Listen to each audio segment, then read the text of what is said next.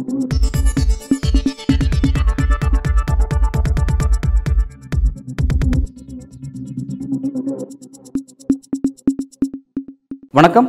இந்த நேர்காணலில் நம்முடன் அரசியல் பேச இணைந்திருக்கிறார் மருத்துவர் காந்தராஜ் அவர்கள். வணக்கம் சார். இன்றைக்கு திருச்சியை குறித்து மன்சூர் அலிகான் தெரிவித்த ஒரு கருத்து அப்படிங்கிற ரொம்ப சர்ச்சைக்குள்ளாக இருக்குது கடுமையான கண்டனங்கள் வந்துட்டு இருக்கு இந்த விஷயங்கள்லாம் சினிமா துறையில் நடக்கிற விஷயங்கள்லாம் இவ்வளோ தூரம் போனாலுமே தேசிய மனித உரிமை ஆணையம் வந்து இந்த விஷயத்தை தாமாக முன் வந்திருக்காங்க. முன் வந்து டிஜிபி கிட்ட புகார் கொடுத்துருக்காங்க. மன்சூர் அலிகான் நடவடிக்கைன்னு சொல்லி கையாண்டுருக்காங்க. இப்படி பார்க்குறீங்க. தேசிய மகளிர் ஆணையம் வந்து எப்போவுமே அப்படி தான் தமிழ்நாட்டில் வந்து அந்த வாச்சாத்தி இது இந்த இதெல்லாம் நடந்தபோது அந்த ஆணையம் எங்கே போச்சுன்னே தெரியாது. பல விவகாரங்கள். ம பெண்களுக்கு பல இழிவான செய்திகள் இதெல்லாம் நடந்தபோது மகளிர் ஆணையம் வெளியே வரவே இல்லை. செல்வாக்கான மனிதர்களுக்கு தான் அவங்க வருவாங்க. மணிப்பூரில் நடக்காத பாலியல் தொந்தரவா? வீரப்பங்காட்டில் இருந்த பெண்களுக்கு நடக்காத பாலியல் தொந்தரவா பா இவங்களுக்கு பட்டியல் நடத்த கோ- இவங்க ஆதிவாசிகளுக்கு நடக்காதது தான் அன்றைக்கெல்லாம் எங்கே போனாங்க அவங்க? அந்த மாதிரி அவங்க எதில் போய் தலையிட்டாக்கா நமக்கு பேர் வருங்கிற இடத்துல தான் அவங்க வருவாங்க. அதில் இருக்கிற உறுப்பினர்கள்லாம் பாருங்கள் எல்லாம் ஹை லெவலு இன்றைக்கி குஷ்பு இருக்காங்க அவங்க தான் இப்போ இந்த விஷயம் நடவடிக்கை எடுக்கிறாங்க மகளிராக்கும் குஷ்புக்கும் என்னங்க சம்பந்தம்? எல்லாத்தையும் குஷ்பு மாதிரி நடிகை ஆக்க முடியுமா? குஷ்புடைய படங்கள்லாம் எப்படி இருந்தது? அது மாதிரி நம்ம பெண்களை விட முடியுமா? அதில் வந்து அந்த மகளிர் ஆணையத்து குஷ்பு தலைவி என்ன வேடிக்கை? யார் இருக்கிறது அதில்? இருக்க வேண்டியவங்க யார்? ஒழுக்கத்தை போதிக்கிற பின்னணி இவங்களுக்கெல்லாம் இருக்கா? இப்போ இங்கே என்ன ஒரு விஷயம் கவனிக்க வேண்டியது இருக்குன்னா தொடர்ச்சியாக வந்து இப்போ நடிகைகளுக்கு ஒரு பிரச்சனை அப்படின்னா உடனே ரியாக்ட் நடக்குது. ஏற்கனவே டீப் ஃபேக்னு சொல்லி ஒரு பிரச்சனை வந்துச்சு. அதில் ராஷ்மிகா வந்தனான்னு சொல்லிட்டு நடிகை அவங்களுக்கு குறித்து ஒரு ஆபாசமான விஷயங்கள் வந்துச்சுன்னு சொல்லிட்டு அது குறித்து பெரிய சன்ச விஷயம் சென்சேஷன் ஆச்சு. அப்போவும் இந்த தேசிய மகளிர் ஆணையம் வந்து உள்ளே வந்தது. அப்போ இந்த மாதிரியான இடங்களில் பார்க்கும்பொழுது இந்த மாதிரி ரொம்ப சமுதாயத்தில் ஃபெமிலியர் பர்சனாக இருக்கிறாங்க நடிகைகள் இருக்காங்க அப்படின்னா அவங்களுக்காக வரக்கூடியது சாதாரண மக்களுக்காக வர மாட்டாங்க சாதாரண மக்கள்லாம் இது பண்ணாக்க உங்கள் நீங்கள் எங்கே விளம்பரம் கொடுத்தீங்க பாதுகாப்பு ரீதியாக சொல்லுங்கள் யாராவது ஒரு ஒரு நடிகை வந்து ஒரு மலையாள கேரளாவில் ஒரு நடிகை வந்து என்னை கற்பழிக்க பார்த்தாங்க அப்படின்னு அது வந்து இப்போ வேற. கற்பழிக்கிறதுங்கிறதே வந்து நீங்கள் ஒரு ஒருத்தன் சொந்த மனைவி கிட்ட கூட செக்ஸ் வச்சுக்க முடியாதுங்க. அவள் மறுத்து ஃபோர்ஸ் பண்ணி செக்ஸ் வச்சுக்கிட்டான்னா இந்திய இந்திய சட்டத்தின்படி அதுவும் கற்பழிப்பு தான். மனைவியாக இருந்தால் கூட உடலுறவுக்கு மறுக்கிற நேரத்தில் கணவன் கட்டாயப்படுத்தி உடல் உறவு வச்சுக்கிட்டாலும் அது ரேப் அது கற்பழிப்பில் வருது. சட்டம் நான் இந்த துறையில் இருந்தவன். கற்பழிப்பு கேஸ்லாம் எங்கள் என்னுடைய துறையை சேர்ந்தவர்கள் நாங்கள் போய் சாட்சி சொல்லுவோம். அதுக்கான எப்படி இருந்தது அப்படிங்கிறதெல்லாம் நாங்கள் சொல்லுவோம். அதை கற்பழிப்பு அதுக்கான ஆதாரங்கள் அவருடைய உடலை பரிசோதித்த போது இல்லை இருக்குது அப்படிங்கிறதெல்லாம் நாங்கள் சாட்சி சொல்லுவோம் அதனால் எங்களுக்கு அந்த சட்டம் நல்லா தெரியும். இன்னும் சொல்லப்போனால் விபச்சார விடுதிகளுக்கெல்லாம் அப்போ வந்து ரெய்டு போவாங்க. இன்றைக்கி அந்த ரெய்டே காணோம். அந்த ரெய்டு போகிறதெல்லாம் கமிட்டியிலலாம் நாங்கள்லாம் இருந்திருக்கிறோம். அந்த கமிட்டியில் பிடிச்சிக்கிட்டோம் அந்த பெண்கள் கைது பண்ணப்பட்ட அந்த பெண்களை எல்லாம் இது பண்ணும்போது நாங்கள் தான் கோர்ட்டுக்கு போய் நின்று சாட்சி சொல்லுவோம். அவங்க அந்த தொழிலில் ஈடுபட்டாங்க இல்லைன்னு. அதனால தான் எனக்கு அந்த சா இதை இதை பற்றி தெரியும். அப்போ வந்து ஒரு டிஸ்கஷன் நடந்தபோது கற்பழிப்பு பற்றி என்னன்னு அந்த ஜட்ஜி கேட்டபோது நான் வந்து டாக்டர் உள்ள இந்த சட்ட சட்டங்களை எல்லாம் உருவாக்குனது ஆண்கள். ஆண்களுக்கு எப்படியெல்லாம் ஃபேவரபுளாக இருக்குமோ அது மாதிரி கொண்டுட்டாங்க இதை மாற்றணும் அப்படின்னு. இதை மாற்றணும் பெண்ணுக்கு பாதுகாப்பே இல்லை. நீங்கள் சொன்னதுக்கப்புறம் அந்த நீதிபதியோட முடிவு என்ன அதுக்கப்புறம் அது அது அப்படியே போச்சு. அன்னுசாமின்னு ஒரு மேஜிஸ்ட்ரேட் இருந்தார். சென்னை மாகாண நீதிபதியாக இருந்தார். அவர் தலைமையில் தான் அதெல்லாம் போட்டோம்.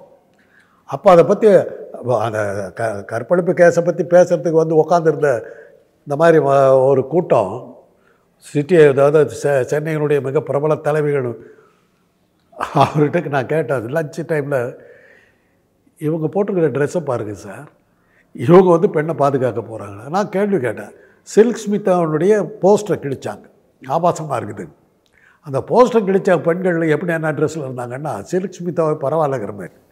அதை தான் எந்திரிச்சு பேசினேன். கிடைக்கிற இவங்கள விட அந்த அவன் வ- வயிற்று பொழப்புக்காக வர்றாங்க. அதுதாங்க அசல் இதெல்லாம் கேள்விகள் இருக்குது. இப்போ நம்ம தொடர்ச்சி நம்ம இங்கே தான் ஒரு விஷயத்தை கவனிக்க வேண்டியது இருக்குது இப்போ ஒரு விஷயம் நடக்குது இந்த மாதிரி வந்து ரொம்ப சமுதாயத்தில் உயர்ந்த எல்லாருக்கும் தெரியக்கூடிய பெண்களாக இருக்கக்கூடிய நபர்களுக்கு இது இப்படி ஒரு பிரச்சனை நடக்குதுன்னா மகளிர் அணையும் ரொம்ப ஃபேவராக அவங்களுக்கு இருக்கிறதுன்னு நான் பார்க்குறோம். கடந்த காலத்தில் வந்து அவங்களுக்கு எந்த வகையிலும் குறைஞ்சவங்க இல்லாத வகையில் மல்யுத்த வீராங்கனைகள் இருந்தாங்க நம்ம பார்த்தோம். மல்யுத்த வீராங்கனைகளுக்கு பாஜகவோட எம்பியாலே பிரஜ்பூஷனாலே மிகப்பெரிய பாலியல் தொழில் நினச்சி அதுக்கு அதுக்காக கிட்டத்தட்ட எத்தனை மாதங்களாக போராடி அதுக்கான குறைஞ்சபட்ச நடவடிக்கை தான் அவங்களை எடுக்க முடியும் தவிர பெரிய அளவு நடவடிக்கை எடுக்க முடியல. வரலையே இவங்க. வரவே இல்லையே இப்படி இருக்கும்போது இது வந்து இந்த டோட்டல் ஸ்ட்ரக்சர் இப்படி இருக்கும்போது இங்கே இருக்கிற பெண்கள் நமக்கு நமக்காக இருக்கக்கூடிய அந்த அரசாங்கத்தை பார்த்து அவங்க என்ன தெரிஞ்சுக்க வேண்டியது இருக்குது மகளிர் ஆணையங்கிறது பேருக்கு இருக்குது. தனக்கு வேண்டப்பட்ட பெண்களுக்கு ஒரு பதவி கொடுத்து பணம் கொடுக்கறதுக்கு வசூல் பண்ணுறதுக்கு ஒரு விளம்பரம் கொடுக்கறதுக்காக வச்சிருக்கிறது தான் அது?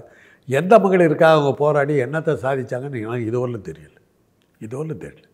மகளிருடைய உரிமைக்கு முப்பத்தி மூணு பர்சன்ட் வேணும்னு சொல்லி ஆம்பளைக்கு தாங்க அடிச்சுக்கிட்டான். மகளிர் ஆணையம் எங்கே அடிச்சுக்கிட்டுச்சு? அது சட்டமன்றத்திலையும் நாடாளுமன்றத்திலையும் முப்பத்தி மூணு பர்சன்ட் வேணும்னு இவங்களா தானே தீர்மானம் போட்டாங்க. மகளிர் ஆணையம் கேட்டு போடலையே. திமுக அன்னைக்கு கொடுத்துச்சு. இவ்வளோ இடத்துல பெண்களுக்கு தான் த பதவி கொடுக்கணும்னு போட்டதெல்லாம் திமுகவாக தானே போட்டுச்சு. மகளிர் ஆணையம் போராடி ஒன்று கேட்கல. முப்பத்தி மூணு பர்சன்ட் கொடுத்துட்டோம். பெண்களுக்கான முதல்வர் நரேந்திர மோடின்னு சொல்லிட்டு பிரச்சாரத்தெல்லாம் அவங்க பாஜக முன்னெடுத்தாங்க பார்த்தோம். பட் எலெக்ஷனில் ஐந்து மாநில தேர்தல் அதை பெருசெல்லாம் பயன்படுத்த முடியல. அந்த விஷயத்தை கைவிட்டுட்டாங்கிறத நம்ம பார்த்தோம். பட் இதெல்லாம் எப்படி புரிஞ்சுக்க வேண்டியது? அதான் ஏங்க இன்னொரு கேள்வி அதை பற்றி பர்சனலாக இருந்தால் கூட யசோதா பெண்ணுங்கிற ஒருத்தரை பற்றி நீங்கள் கேள்விப்பட்டிருக்கீங்கல்ல. அந்த மாதிரிக்கு என்ன நியாயத்தை இந்த மகளிர் ஆணையம் கொடுத்துச்சு? யசோதா பெண் யாருன்னு நீங்கள் போய் விசாரிங்க. அவங்க புகாரே கொடுக்கலையே சார். அதான் அது இதெல்லாம் ஒரு கேள்வியா? புகாரே கொடுக்க முடியாத அளவுக்கு ஏன் போச்சு அது? புகார் கொடுக்க வர விட்டா வர விடாமல் தடுத்தாங்கன்னு நான் சொல்கிறேன் இல்லைன்னு சொல்ல முடியுமா? ஏன் நான் நடவடிக்கை எடுக்கலை? உங்கள் சொந்த பொண்டாட்டியை நீ கவனிக்காதால் நீ எப்படி நான் மா பெண்களுக்கு பாதுகாக்க போகிறேன்னு ஒரு கேள்வி வரலையே. ராஜஸ்தானில் பெண்களுக்கு பாதுகாப்பு இல்லை குறிப்பாக தாய்மார்களுக்கு பாதுகாப்பு இல்லை. அப்படி இருக்கிற இடத்துல கெலாட் தலைமையான காங்கிரஸ் அரசு ஒரு நொடி கூட பதவி வைக்க தகுதி இல்லை. பதவி இழக்கணும் அப்படின்னு சொல்லிட்டு ராஜ்நாத் சிங்லாம் பேசுகிறாங்க எப்படி பார்க்குறீங்க அப்படி தான் அவங்க பேசுவாங்க. உத்தரப்பிரதேசத்தில் கோயிலுக்குள்ளாரே ஒரு பெண் கற்பழிக்கப்பட்டாள். அவள் அந்த ஆள் மேலே நடவடிக்கை நட- நடவடிக்கை எடுக்கக்கூடாதுன்னு பாஜக எம்எல்ஏ ஊர்வலம் போனான். அதுதான் மோடி அரசாங்கம். அதுதான் யோகி ஆதித்யநாத். அதுதான் பாஜக அதுதான் ராஜ்நாத் சிங். சார் இப்போ இவங்க பெண்களுக்கு எதிராக இந்த மாதிரி நடந்திருக்காங்க அவங்களோட ட்ராக் ரெக்கார்ட்லாம் இந்த மாதிரிலாம் இருக்குது அப்படிங்கிறதெல்லாம் மக்களுக்கெல்லாம் தெரிஞ்சு கூட எப்படி வந்து பெண்கள் அவங்களுக்கு எதிராக திரும்ப மாட்டேங்கிறாங்க? இந்த அரசா இது ரொம்ப மோசமான அரசு நீங்கள் அப்படின்னு. தேர்தலை நேர்மையாக நடத்தி பாருங்க தெரியும். தேர்தல் நேர்மையாக நடத்தி பாருங்கள் சைபர் ஓட்டு தான் விடும் நம்ம ஊரை எடுத்துக்கங்க. கேடி ராகவனோட பத்து பெண்கள் இருந்தாங்களா? அவங்க யாராவது வந்து கொடுத்தாங்களா? அந்த பெண்கள் எல்லாம் இப்படி ஒரு படம் எடுத்து விட்ருக்கிறீங்க அப்படின்னு சொல்லி அண்ணாமலை மேலே வந்து மகளிர் ராணி ஏதாவது வழக்கு கொடுத்துச்சா? அந்த பெண்கள் ஏன் வரல? என்ன அர்த்தம்? அந்த பெண்கள் ஏன் வரல? ராகவனை கேவலப்படுத்துறீங்க அதில் ப படுத்திருந்த பெண்களை பற்றி பேச்சு வரலையே. இந்த மகளிருக்கான இந்த முப்பத்தி மூணு சதவீத இடஒதுக்கீடு அப்படிங்கிற விஷயத்தை வந்து ரொம்ப பெரிய உள்ள பாஜக முன்னெடுத்து செல்லணும்னு முயற்சி பண்ணாங்க. பட் தேர்தல் ஐந்து மாநில தேர்தல் அதை அவங்களால பயன்படுத்த முடியாத அளவுக்கு ஒரு சூழல் தள்ளப்பட்டாங்க. கடைசியில் அவங்க எதை கையில் எடுத்துட்டாங்கன்னா இங்கே திமுக அரசு மகளிருக்கு கொடுத்த அந்த உரிமை தொகை அப்படிங்கிற விஷயத்தை கையில் எடுத்து மத்திய பிரதேசத்தில் அதை அமல்படுத்திட்டே எலெக்ஷன் சந்திச்சாங்க. அங்கே இருக்க பாஜக மாநில அரசு அதை அமல்படுத்திட்டு மாதம் ஆயிரத்தி ஐநூறு கொடுத்துட்டு தமிழ்நாட்டை விட ஒரு ஐநூறுரூவா கூட கொடுத்துட்டு எலெக்ஷன் சந்திச்சாங்க. இந்த மாதிரி ஒரு சூழலுக்கு தள்ளப்பட்டிருக்கிறத எப்படி பார்க்குறீங்க வேறு வழி இல்லைங்க. என்றைக்குமே வந்து ஆரிய வந்தேரிகள் வெற்றி பெற்றதே கிடையாது. சனாதனம் வெற்றி பெற்றதே கிடையாது. திராவிடத்துக்கு கிடைத்த வெற்றி. அகில இந்தியாவுக்கு போகுது அவ்வளோதான் அது அதான் தான் சொல்லி ஆகணும். அதை அண்ணாமலை அங்கே அனுப்பி கே பேச சொல்லுங்க. இது கொடுக்கக்கூடாதுன்னு பேச சொல்லுங்க. இந்த திராவிட மாடல். இவங்களே சொன்னாங்க ரேவடி கல்ச்சர் இது இலவசங்கிறது நான் அது ரொம்ப மோசமானது நாட்டையே சீரழிச்சுன்னு சொல்லிட்டு அவங்களே அதாவது. அதை இப்போ என்னாச்சு? இப்போ அதை என்ன பண்ணுவீங்க? எங்கே போய் மூஞ்சி வச்சுக்குவீங்க? அவங்க போகிற இடத்துல அது எங்கேயுமே சனாதனம் என்றைக்குமே ஜெயிச்சது கிடையாதுங்க. அவ்வளோதான் அதுதான் உண்மை. வரலாற்றை இவனுங்க மறைச்சானுங்க. மறைச்சானுங்க. இப்போ வெளியே வருது திருப்பி வருது அவ்வளோதான் உங்களால் எதையுமே ஜெ திராவிட மாடல் என்ன சொல்லுதோ அது நல்லதோ கெட்டதோ அதை தான் இவங்க ஃபாலோ பண்ணி ஆகணும். அவங்க பின்னாடி போய் தான் ஆகணும்.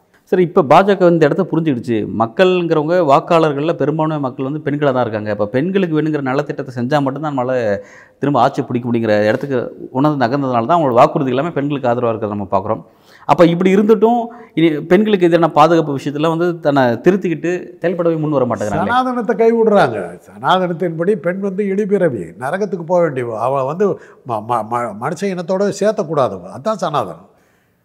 பெண்கள் இடிபிறவின்னு எழுதுறது உங்கள் வேதத்தில் எழுதியிருக்குது. அந்த இடிபிறவுகள் நரகத்துக்கு போக வேண்டியவர்கள் உங்கள் வேதத்தில் எழுதியிருக்குது. இன்றைக்கி அவள் காலில் போய் விழுவுற வெக்கமாக இல்லை?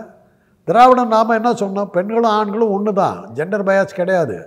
பாலியல் வே- வேறுபாடுகள் கிடையாது. ரெண்டு பேரும் ஒன்று தான் சில உறுப்புகள் வித்தியாசம். மற்றபடி ஆண் என்ன பெண் என்ன? அதுதான் திராவிடம் சொன்னது. நீ அதில் எதோ சொன்ன. இன்றைக்கி என்ன பண்ண? பேசாமல் வந்து காலில் விழுந்துட்ட பொம்பளை காலில் விழுந்துட்டேன் ஆனால் இன்றைக்கும் திரௌபதி முர்முக்கு கொடுக்க வேண்டிய மரியாதை கொடுக்கலையே. இன்னும் கொடுக்காம இருக்காங்க. கொடுக்கலையே. அது அந்த ஐந்து மாநில தேர்தலில் குறிப்பாக அந்த பழங்குடியின மக்கள் ரொம்ப கோபமாக இருக்காங்க பாஜக எதிர் அப்படின்னு சொல்லிட்டு சொல்கிறாங்களே சார் எப்படி பார்க்குறீங்க எலெக்ஷன் கமிஷன் வந்து நேர்மையாக நடந்தால் தாங்க இதுக்கெல்லாம் கவலைப்படணும். நான் தான் சொல்கிறேனே ஒன்று எலெக்ஷன் கமிஷன் காலை வாரி விட்டுச்சுன்னா ஜெயிச்சோன்ன விலை கொடுத்து வாங்கிடலாங்கிற தைரியத்தை தான் அவங்க இருந்துகிட்டு இருக்காங்க. ஏன்னா உலகத்திலேயே மிகப்பெரிய பணக்கார கட்சி அவங்க தான். ஜெயிச்சுட்டு வந்தால் வேலை நீங்கள் நான் ஜெயிச்சுட்டு வரேன்னு எனக்கு ஒரு அமௌண்ட் கொடுத்தா நான் போய் சேர்ந்துட போகிறேன் கா இந்த எதிர்கட்சிக்காரர்கள் அதில் ஜாக்கிரதையாக இருக்கணும். உங்கள் ஜெயிச்ச எம்எல்ஏக்களையும் எம்பிக்களையும் நீங்கள் பத்திரமா பாதுகாக்க இல்லை விலை கொடுத்து வாங்கலான்றதுக்காக தான் வந்து அந்த பணத்துக்காக தான் தேர்தல் பாண்டுங்கிற விஷயத்தை ஒன்று கொண்டு வந்தாங்க. இப்போ அதுவுமே சந்திரசூட் வந்து அது விசாரிச்சுட்டு இருக்கு அரசியல் சாசனம் விசாரிச்சுட்டு இருக்கு அதுக்கும் ஒரு கடிவாளம் போட்டாங்கன்னா என்ன பண்ணுவாங்க பணத்துக்குலாம்? ரொம்ப கஷ்டம்தான். அப்படிலாம் வந்துருச்சுன்னா கஷ்டம்தான். அதெல்லாம் பெரிய விஷயம் இல்லைங்க. பணத்தை அவங்க எப்படி வாங்கிடுவாங்க? ஒரு ரெண்டு முதலாளிகள் அவங்கக்கிட்ட இருக்காங்க. அந்தானி அம்பானின்னு ரெண்டு பேர் இருக்காங்க. அவங்க பக்கத்தில் இருக்கிறவங்க பணத்துக்கு அவங்களுக்கு பஞ்சம் இருக்காது. ஏற்கனவே அதானி சம்பந்தமான அந்த ஹிண்டன்பர்க் சொத்தை அறிக்கை பறிமுதல் பண்ணலன்னா அதானி மேலே ஆக்ஷன் எடுத்து பண்ண போகிறீங்க அதானி ஜெயிலில் போட்டாக்க முடிஞ்சு போச்சா? அதானியுடைய சொத்துக்கள் இந்த மாதிரி வந்த சொத்துக்களை எல்லாம் பறிமுதல் பண்ணுறோம் அரசாங்கத்தை உடமை உடைமையாக்குறோன்னு சொல்லுங்கள் அதுக்கப்புறம் தான் பாஜக மேலே கை வைக்க முடியும். அதானி குறித்து விசாரிச்சுட்டு கூட இந்த செபி வந்து திரும்ப திரும்ப டைம் கேட்டுகிட்டே இருக்காங்க. ஒரு விஷயம் பா பார்த்துட்டு இருக்கோம். போஸ்ட்போன் பண்ணணும். எலெக்ஷன் போஸ்ட்போன் பண்ணி அப்படி விட்டாக்கா அப்புறம் ஜெயிச்சதுக்கப்புறம் அதானிக்கிட்ட தான் போவோம்ன்ற மாதிரி அந்த மாதிரி பிளான் பண்ணிட்டு டோட்டல் ஸ்ட்ரக்சர் அதானிக்காக திரும்பிடுச்சு மாறிடுச்சு அப்படிங்கிறதான் நான் இதோட யதார்த்தமாக இருக்கா? ஆமாம் அதான் உண்மை. அதானி அதை தான் நான் நேற்று கூட ராகுல் காந்தி சொல்லுங்கள் ஜெய் பாரத்னு சொல்லு ஜெய் அதானின்னு சொல்லுன்ட்டார். ஆமாம் பாரத் மாதாக்கு ஜெயங்கிற ஏன் சொல்கிறீங்க அதானிக்கு சொல்லுங்க. ஜெயின்னு சொல்லுன்னு சொல்கிறார் அது அந்த அளவுக்கு அது ஓப்பனாக போயிடுச்சு. உலகத்துக்கே தெரிஞ்ச விஷயம். அதான் சொல்கிறேன் தேர்தல் நேர்மையாக நடந்ததுன்னா சான்ஸே இல்லை. பாஜக ஒரு இடத்துல கூட ஜெயிக்காது. எங்கே எப்போவுமே எந்த காலத்துலையுமே ஜெயிக்காது. அவங்களுக்கு இருக்க ஒரே கடைசி நம்பிக்கை ஜெயிச்சவனா நம்ம காசு கொடுத்து வாங்கிக்கலாங்கிறது. அதை தான் அவங்க ஓடிட்டு நல்லது சார். பல்வேறு கேள்விக்கு ரொம்ப ஆழமாக உங்களோட கருத்தில் வழங்கியிருக்கீங்க. நன்றி.